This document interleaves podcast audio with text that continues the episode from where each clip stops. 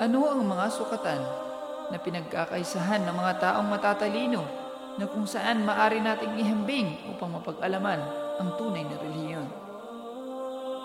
Ilan sa mga sukatang ito ay ang paniniwala sa Panginoon. Kailangan ng tao ang paniniwala sa Panginoon na maaari niyang tawaging Panginoon o tatawagin sa anumang pangalan.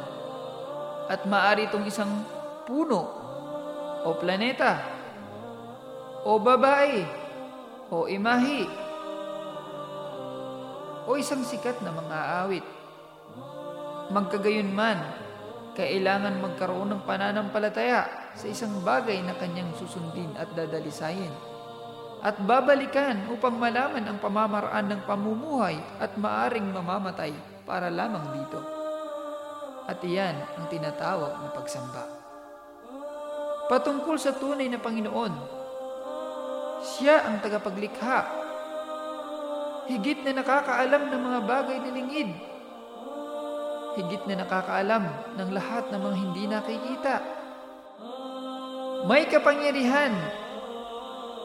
May kapangyarihan at kagustuhan at siya ang gumagawa ng mga bagay na mangyayari sang ayon sa kanyang nais. Pinakamaalam na hindi gumagawa ng bagay maliban sa may kalakip na dunong.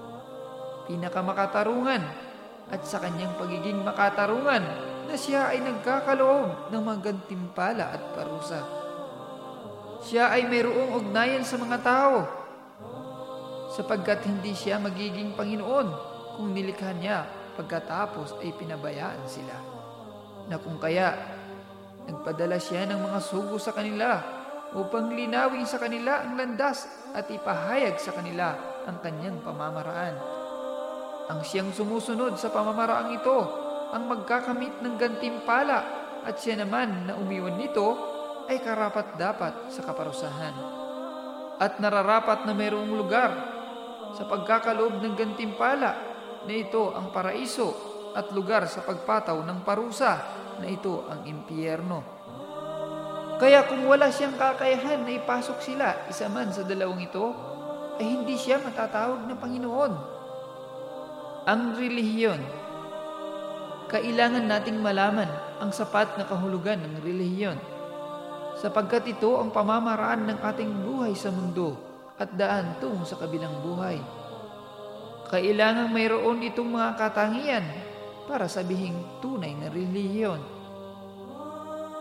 Una, nararapat itong malapit sa kalikasan ng mga tao na nagpapakita ng magagandang katangian at asal sa mga tao. Pangalawa, katatagan. Nararapat na maging matatag na reliyon sa bawat henerasyon, sa bawat bansa at sa bawat uri ng tao.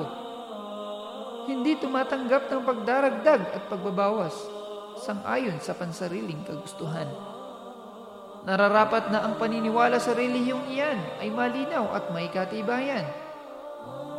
Walang lantad at lihim na mga bagay at hindi na nangangailangan ng pamamagitan.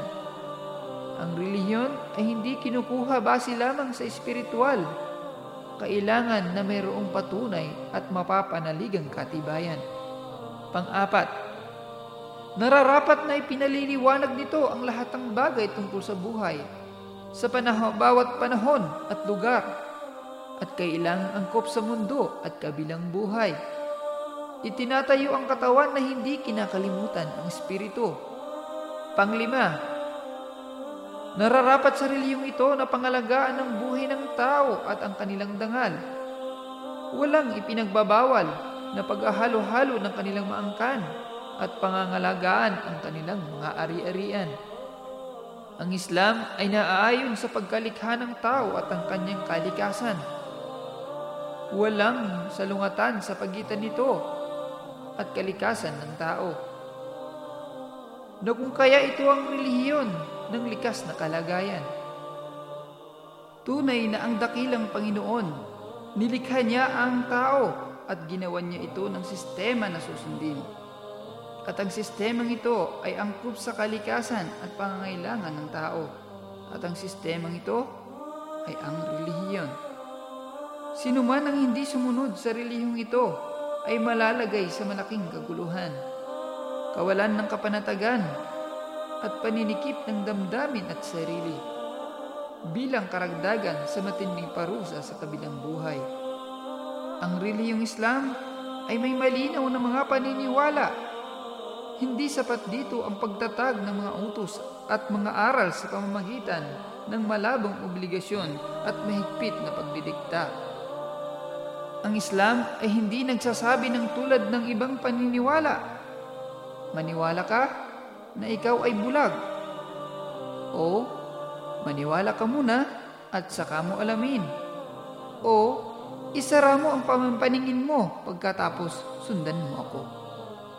Ang Islam ay hindi lamang nakikipag-ugnayan sa puso at espiritu at sumandal dito bilang pundasyon ng paniniwala. Ito rin ay nagpapaliwanag ng mga bagay ng may katibayan. Katanggap-tanggap na katwiran, maliwanag na patunay at tamang paliwanag na umaakit ng kaisipan at, nakakar at nakakarating sa mga puso. Ang Quran ay aklat ng Panginoon at kanyang mga salita na hindi nagbago sa kabila ng paglipas ng daan-daang taon. Sa kabila ng pagkakaiba ng mga bansa at sibilisasyon, nanatili kung paano ito ibinaba at nanatiling namumuno sa mga Muslim sa buhay nila sa mundo at sa daan nila tungo sa kabilang buhay. Ang Quran ay nagtatag ng mga patunay hinggil sa pagkapanginoon sa pamamagitan ng kalawakan mula sa sarili at sa kaysaysayan ng pagkakaroon ng Panginoon at sa kanyang pagiging iisa at kaganapan at nagtatag din ng mga katibayan tungkol sa muling pagkabuhay. Nagpapakita din ng kanyang Panginoon ng kakayahan na lumikha ng tao at lumikha ng kalangitan at kalupaan at pagbuhay ng lupa makalipas na ito ay walang buhay. Nagpapakita ng kaalaman at dunong at pagiging makatarungan ng Panginoon sa pagkakaloob ng gantimpala sa nagpapabuti at parusa sa gumagawa ng kasalanan. Ang reliyong Islam ay ganap at kumpleto sa lahat ng bahagi ng buhay at ito rin ay nababagay sapagkat malapit sa kalikasan ng tao na kung saan nilikha ng Panginoon ang tao sang ayon sa batas ng kalikasang ito. Walang Muslim na hindi niya alam ang tandaan ng katotohanan. Ang kalawakang ito ay patunay sa pagiging iisa ng dakilang Panginoon.